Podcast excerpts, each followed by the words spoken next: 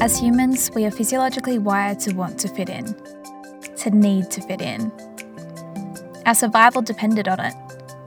The only thing is that now our survival doesn't depend on it. We can be ourselves, go against the grain, swim upstream, but still, so often we choose to neglect the deep longing and desire to be different, to do differently, in fear of what others may think.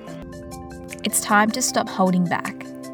Here are six reasons why you should stop caring about what others think about you.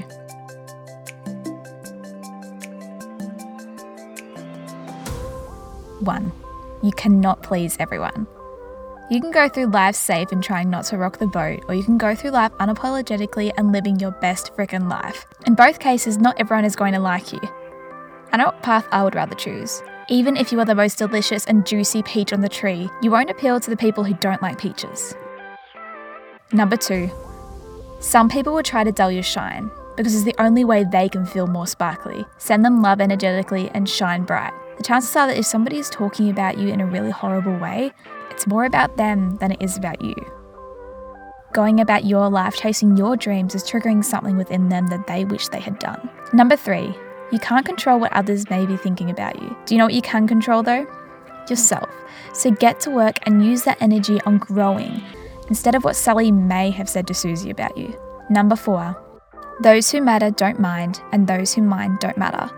Focus your energy on people who will support you and not on the strangers or acquaintances who may not. If you following your passion means you lose some people, then they weren't your people to start off with.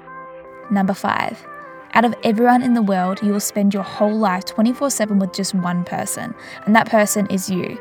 Why do you care more about what Fit Girl 74 thinks about you than what you think about yourself? You have the choice to be your biggest critic or your greatest cheerleader. You decide.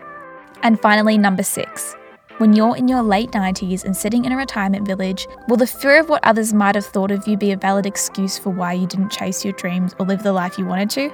If the answer to that is no, then caring about what others think isn't a valid excuse now either.